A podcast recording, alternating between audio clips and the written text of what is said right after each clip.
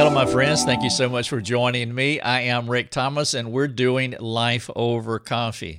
Have you ever thought about how you can train your inner voice? Did you know that you can train your conscience, that our conscience is moldable. This is one of the more important discussions that we can have because our conscience is a means of grace that God gives to us to signal to us that something is wrong inside of us. But if we're not careful, our consciences can become hard. You probably remember Paul talking about this in 2 Timothy or 1 Timothy chapter 4 4, verse number 2, where he said that we can sear our consciences with a hot iron, and that is uh, one of the problems that we can have when our, with our consciences. I'm going to talk a little bit later about the folks in Corinthians, 1 Corinthians chapter 8 specifically.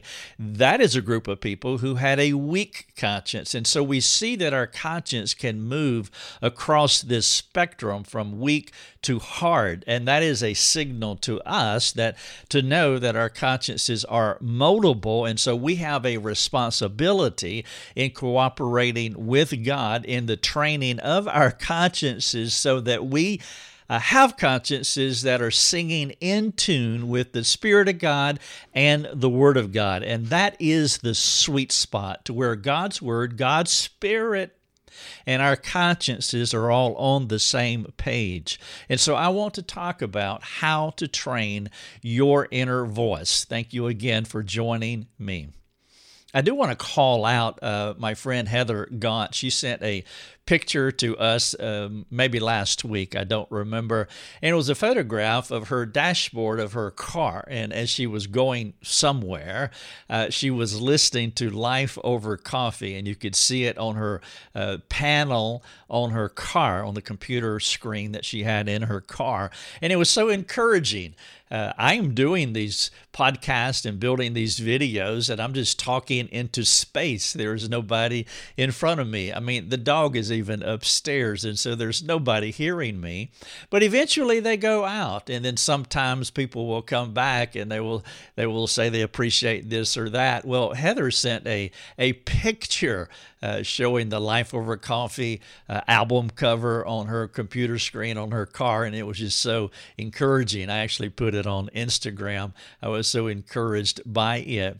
And so, if you listen to our podcast, you watch our videos, I, please subscribe and not just subscribe, but share our resources with whosoever will.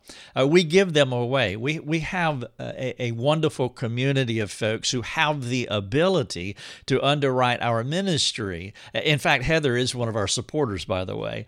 Uh, thank you, Heather and Tim, for that as well.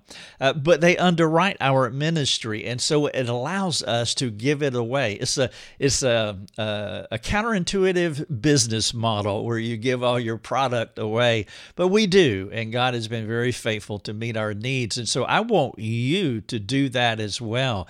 If you benefit from our podcast and videos, our articles, read, watch, or listen, then, then please subscribe and then also share those with others. It is my heartbeat to share the practical message of Christ globally. We just want people to get their hands on these resources, and you can help us do to do that that. You, you can be partners with us in this missional outreach. We are, I, am a, um, global missionary, I suppose, a cyber missionary. I live quite nomadically as I go around the globe sharing these resources through cyberspace. But you can help us do that. And I wanted to thank Heather for sending that photograph, and it was just a reminder. It was an encouragement. It's something I wanted to share with you so that you could be encouraged too. All right, so let me talk about how to train our inner voices, our conscience. God gave everyone an internal moral thermostat. Think about a thermostat maybe on your wall in your home, and you can turn it up and you can turn it down. Well, our consciences are moldable or shapeable, they can go up or down in that illustration. The word conscience means conscience. Now, that is a Latin word and it means co knowledge. And so you can hear in the word that there's an inner voice operative here. There's this co knowledge that's working inside of us, and you know what your conscience is. It has been your, your friend or your adversary, depending. And that's what I want to talk about. It I talk about, but it's been with us all the days of our lives. It is one of the means of grace that teaches us how to change. Did you know your conscience can motivate you to change? There are several means of grace that we see in God's Word that, that come alongside us like good companions that help us to change. One of those means of grace is our internal moral thermostat, our inner voice, our conscience. Another one is the Spirit of God as He illuminates our mind, as He opens up God's Word word to us and help us to see what we previously could not see, as He brings conviction in our lives when we are moving off the path. And so we have our consciences, we have the Spirit of God, we have the Word of God, of course. It's like a lamp uh, attached to our feet that shows a light unto our path. It gives us direction. And then, of course, we have our friends, the people of God. And those are four essential means of grace that God gives us to help us in in the transformation process. But of course, we're fallen people.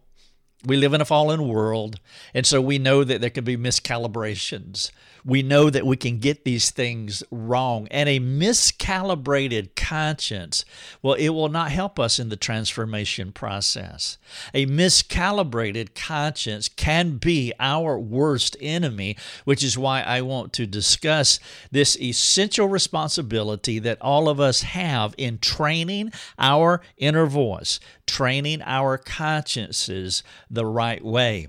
And so to illustrate that, I want to bring my friend Biff uh, out here and, and talk just a little bit about his life and how he got himself in trouble and how he mishandled uh, his conscience and he trained it, he calibrated it uh, where it moved more toward hardness than a sensitivity uh, to God's word and the Spirit of God. Biff has been a believer. Uh, for many years, but he's also been living in sin for many years. And there have been a number of people who have come alongside him trying to be good companions to bring his problems to his attention to his attention in a loving way. And Biff has chosen not to respond well to his friends and not to walk out repentance. There are several responses that we will have toward sin. You see, sin is not a neutral thing that we can ignore. You won't ignore it. Uh, sin will do something to you, and we will react to it. And there are several reactions that we can choose. One reaction is we can justify the sin that we just did. We can say there's nothing wrong with it to justify it. You're not guilty. Well, that would be a bad response to a transgression. We could rationalize the sin that we do. You know, we could say things like, uh, well, you know, everybody's doing it you know i mean what's what's the big deal and there's a lot of rationalization for what's going on in our culture today uh, a third re- reaction or response could be blaming that woman you gave me. Uh, well, if you hadn't have done this, I wouldn't have done that. And so justifying, rationalizing, blaming, those are three bad responses to sin. There's another one, alleviation. Sometimes when the weight of our sin begins to weigh us down, rather than responding appropriately to it, uh, we go and do something else. We complicate it. Maybe we go and have a Netflix binge watch. Maybe we go for the comfort food in the pantry. Maybe we go for alcohol. Maybe we go for porn. Maybe we go for shopping. Maybe we go for fill in the blank. But it is a a method to alleviate the pressure that we feel that has happened inside of us. Those are four bad responses to our transgressions justifying them, rationalizing them, blaming them, or alleviating them. Any of those will only complicate our trouble and it will harden our hearts. The only right response, the fifth response, is repentance.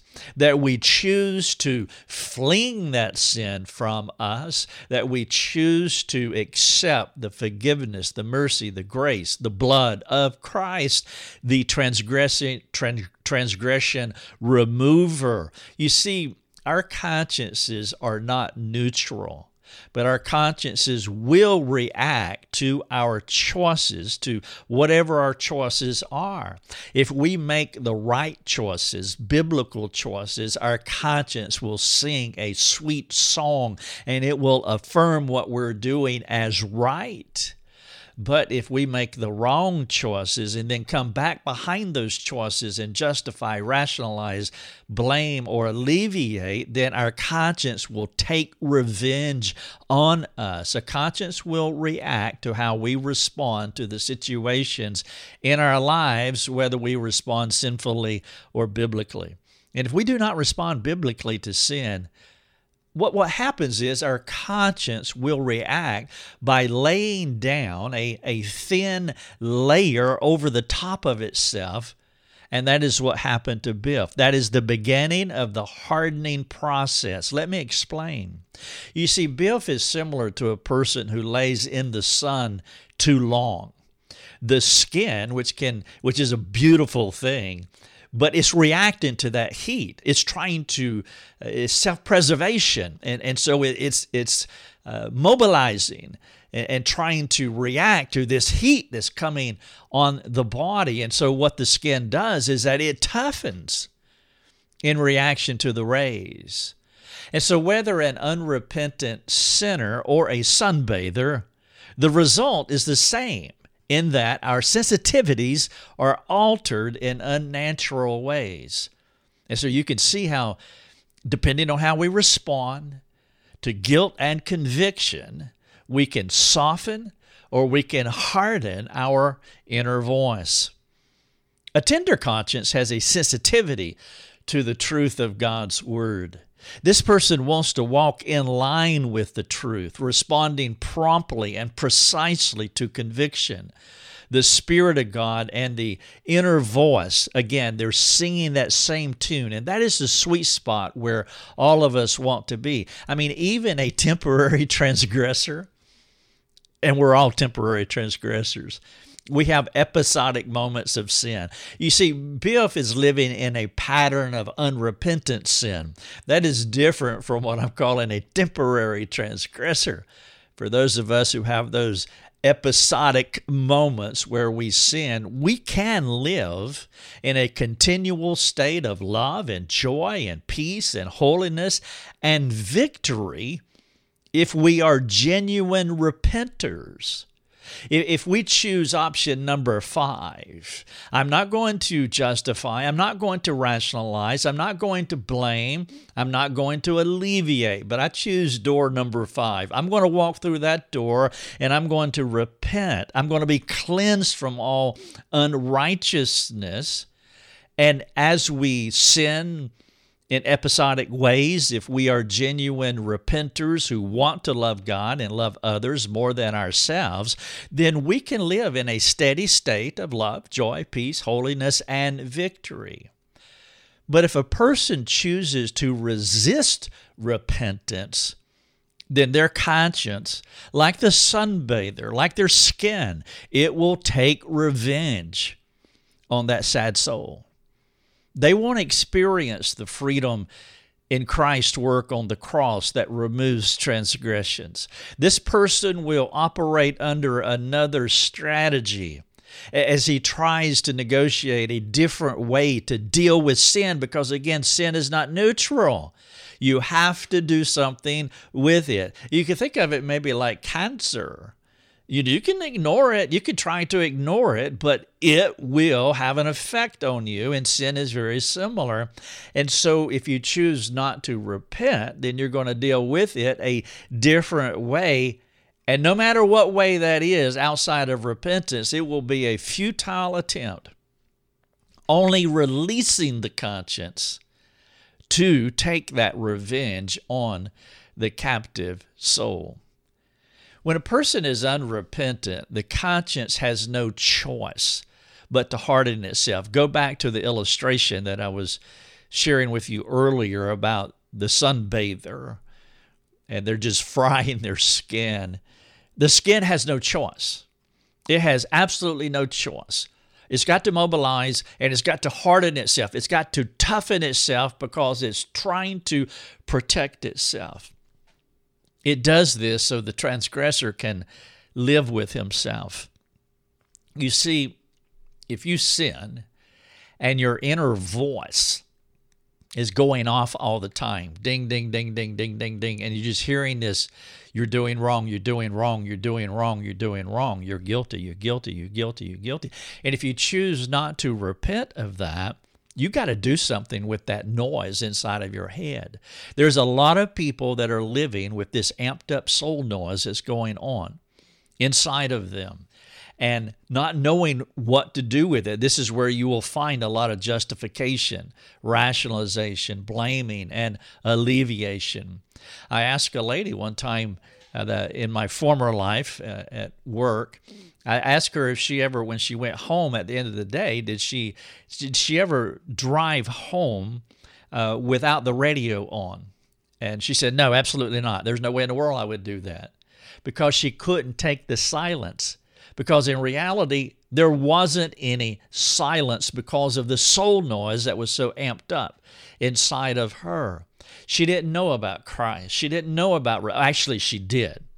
Uh, sadly, she did and she chose to reject Christ, choosing these other means to try to mitigate the noise that was going on in her soul. Her conscience was blaring that you you can't do this, you can't and she was having such a hard time living with herself, so she alleviated by playing a lot of noise. She could the silence was was so loud that she had to distract her inner voice by the music that was blaring through the amplifier in the car. If I repeatedly cut my hand, I'm changing illustrations now, but if I repeatedly cut my hand, eventually it will toughen to the point where I will not be able to feel the pain. And that's what my friend was doing by distracting herself through the music. She she she was trying to recalibrate her conscience so that she couldn't hear her inner voice. Can you perceive how dangerous that is? You see, a healthy body is supposed to react in some form of self preservation. And so, if I keep cutting my hand over and over again, yes, it's going to toughen because my body is going to mobilize because it doesn't want to die. And so, it's going to get hard. That is what a healthy body is supposed to do. Well, our God given consciences will do a similar thing if the transgressor refuses to repent. The conscience is trying to coexist, co knowledge, conscience. It's trying to coexist with a person who refuses to start, stop harming itself. And, and so the skin is trying to live with a human being who refuses uh, to, to get out of the sun. And so it has to toughen itself.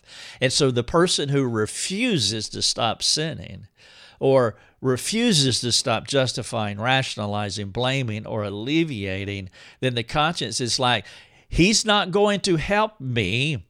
And so I'm just going to have to harden myself. This side effect to the unrepentant eventually will lose the possibility of ever having a biblically informed conscience because he has desensitized himself to the truth of God's word. He has become so hard. Now, this is what Paul was talking about in 1 Timothy 4 2. Their conscience has been seared with a hot iron. And of course, the illustration that we use there is that of a cattle rancher who takes a a, a branding iron and puts it on the rump of the cow uh, to put the brand there, and he's searing it. It's searing the skin, and we can sear our consciences.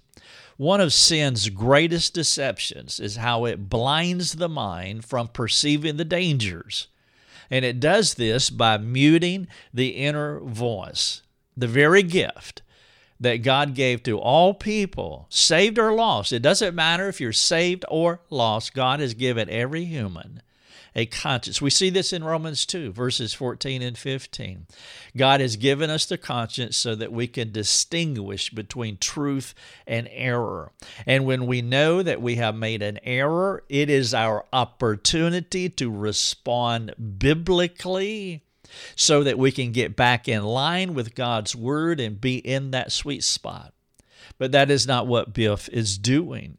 And so his conscience is taking matters in its own hands, so to speak. And it's saying, well, he's not going to get this sin out of here. And so, therefore, I got to toughen myself. And so it lays down this layer of hardness, which can go from dull to hard to searing. And that is the process. Now, a tender conscience, as we look at the spectrum, well, that's on the other end. A tender conscience is different from a hard one. A tender conscience is what you want, a sensitivity to the Spirit of God. Now, a tender conscience is different from a weak conscience. A weak conscience is what we see in 1 Corinthians chapter 8, all 13 verses. That is the person on the opposite end of the spectrum from a hard conscious individual that we see in 1 Timothy 4 2.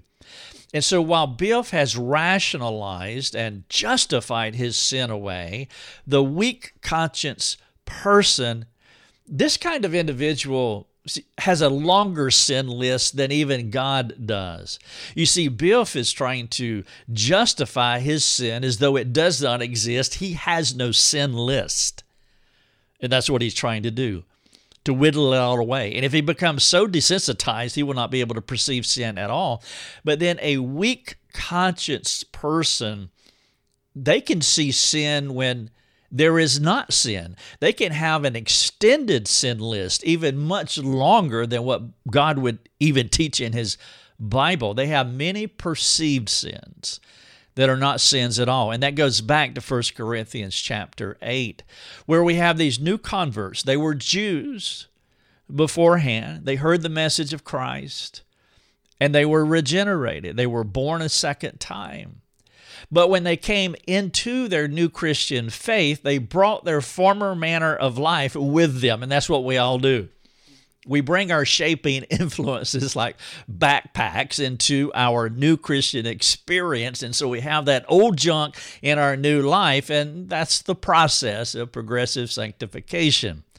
Well, in 1 Corinthians 8, these new converts, some of the stuff that was in their backpack, one of the things that was in their backpack was a belief that if you eat meat that was sacrificed to idols, you're sinning. And of course, that was not a sin according to Scripture. Paul said that eating that kind of meat was not wrong. And he identified the problem in 1 Corinthians chapter 8. Their problem is not eating meat, but their problem is is they have a weak conscience. Uh, he said, because of their former associations, because of their former manner of life, they were trained this way. They were trained to think that that was wrong when in reality it wasn't wrong. And so, unlike Biff, who had virtually nothing in his sin list because he had justified, rationalized, alleviated, blamed everything away, these weak conscience people had an elongated uh, sin list that they could continue to add to. And Paul was saying that these people need conscience retraining to eat meat offered to idols while not experiencing self imposed self condemnation for doing something others said was wrong, but God said was not. And so they needed to recalibrate or retrain their conscience so that there was not this self imposed self condemnation. And even though others said you are sinning, God says you're not. And so they're stuck in this tough spot because they've had this adverse training. But now God's saying, I want to set you free. And they're trying to figure out how to extricate themselves from that type of bondage. And it's all tied into having a weak conscience. It was not a big deal to Paul. But it was meat eating was not a big deal to Paul. But meat eating was a big deal for these new, weak Christian converts. Now, sometimes for some of us, our families, our religious environments, our cultural traditions, they falsely teach a rigid lifestyle that is contrary to the Bible. Legalism is rife with a bunch of weak conscience people where there is just a long list of things that uh, are sin or sin adjacent so sin adjacent that I'm not going to do it. Now I have this self imposed self condemnation, and I'm just a weak conscience person, and I don't know how to be free. And many of you have been in legalistic cultures where you have an elongated sin list or sin adjacent list and you live very insecure or weak conscience. The insecurity comes from this conscience that's blaring away. That's wrong. That's wrong. You're sinning. Don't do that anymore. And Paul is saying, no, no, no, no, no. You're free to eat meat. Enjoy the happy meal if you wish. I do not wish. I think that's awful food. No shade on McDonald's, but I don't want the happy meal. But I'm free to eat it and not be sinning. God's word should inform every conscience how to live well in His world. Our conscience and the Bible should be in the same place when trying to decipher what is actual sin and what is not while responding accordingly. You will never be freer than when your conscience and God's word sing in tune. Unfortunately, Biff has chosen to ignore the conviction that he senses as informed by the Spirit of God, the Word of God, and even the people of God who have tried to come around him. He is using twisted techniques to silence his inner voice, like justification, rationalization, alleviation, and blaming. Biff thinks because he can't hear his conscience, he is okay. Biff is not okay, not by any stretch. Silence is not golden for Biff. God gave him a warning signal, but he has shut it down to where he's flying blind. And that is the worst of all human conditions blind to your blindness. I've been talking about how to train your inner voice. I want to wrap up here by asking a few questions. You're welcome to jump on our website, and uh, you could probably just type in uh, inner voice or Train Your Inner Voice, something like that. And you can read everything that I just shared with you. You can listen to the podcast embedded, the video embedded. You can read, watch, or listen. But if you go to the bottom of the article, uh, there are some uh, questions, and I, I, would love for you to work through these questions personally as I have. And then, of course, if you want to like take this article and print it off, that would be fantastic.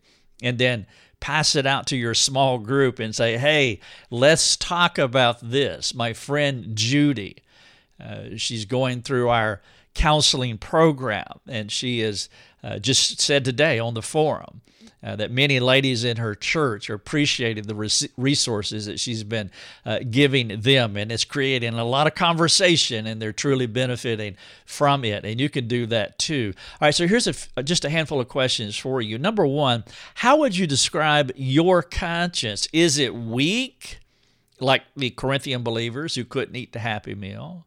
Is it hard, like in First Timothy, seared with a hot, hot iron? Or is it biblically informed? A tender conscience, a, a sensitive, appropriately biblically sensitive conscience, weak, hard, biblical. How would you describe your conscience? Number two, what have been some of the shaping influences that have trained your conscience for good or evil? One of the shaping influences that has trained your conscience for good has been God's Word. It has been the Spirit of God. And there have been a number of people in your life who have come alongside you, who have helped you to uh, unravel and to uh, reorganize and recalibrate your conscience. You've had good mentors in your life as well. I trust that we have been, in part, uh, for some of you at least, a good shaping influence. But there's also evil influences as well. And as you think about this, the evil influences, guard your heart uh, because it could be easy to think about uh, some of the things that have happened in our past that maybe shaped us in adverse ways, and we're still struggling with those things. Well, you don't want to complicate that by grumbling or complaining, by sinning, because uh, you could even justify your reaction to what they did. And, that will in itself have a hardening effect on your conscience. So, this question could be really loaded. Uh, w- like a minefield. And so, I, as you think about the evil shaping influences in your heart, I trust that you're in a place of freedom and you're not encumbered by those things and you can talk about those things the way Joseph did. You meant it for evil, God meant it for good, and you come at it from a positive perspective, a sovereign perspective. And, and, not a sinful negative one. And so when I ask the question, what have been some of your evil shaping influences? I do appeal to some, at least, to guard your heart as you even think about the question. Number three, if your conscience has adverse shaping, what do you need to do now that you know what the problem is? And then, number four, there are five common ways that we alter our consciences. I mentioned this earlier. One is proper, while the other four can be damning. And you already know them as I said them to you. So, my question is which one is at the top of your list when you sin? Do you justify? Do you rationalize? Do you alleviate? Do you blame? Those are the four bad ones. Or do you repent? Which one is your number one call to action? And then, number five, there are four means of grace to train our consciences correctly God's Word, the Bible is the canon. The Spirit of God is the comforter. Your friends is the community, and your inner voice is your conscience. Those the four C's that trains uh, our conscience. Our conscience helps to train us. The community, the comforter, and the canon, God's Word. And then finally, number six, how are these four means of grace working for you? And what changes do you need to make so your conscience can be more biblically informed? All right, so thank you so much for listening and watching by video. Uh, if you want to get on the article, I also have a graphic inside embedded in this article. I just built it a couple of weeks ago and it really got a lot of play out on social media. So I thought I need to put it in here so you can have quick access to it. And the title of this infographic is 10 10 step process to a hard heart. And so I break that down, and it will be very instructive with this, uh, this content that I just shared with you, and that would be helpful. Let me also uh, let you know about my book. Uh, those of you who are watching my video here, you can see it. Change Me. Uh, if you want to do a deep dive into the transformation process, just Google Change Me Rick Thomas on Amazon and ask them to ship it to your door. They'll be glad to do that. Uh, you can get that book. Also, uh, we do have a supporting member website, and uh, every day, Monday through Friday, I do direct video messages. And so it's a training site for a, a closed community where you can interact. You can interact with me directly, inter- interact with our team.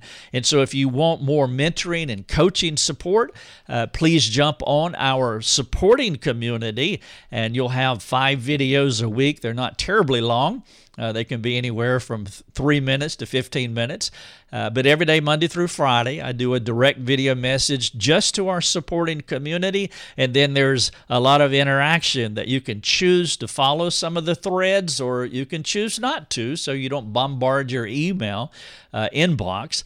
Uh, but if there's threads that you want to uh, be part of, you can choose those threads of people talking uh, in our community, and that could be a good training resource for you as well.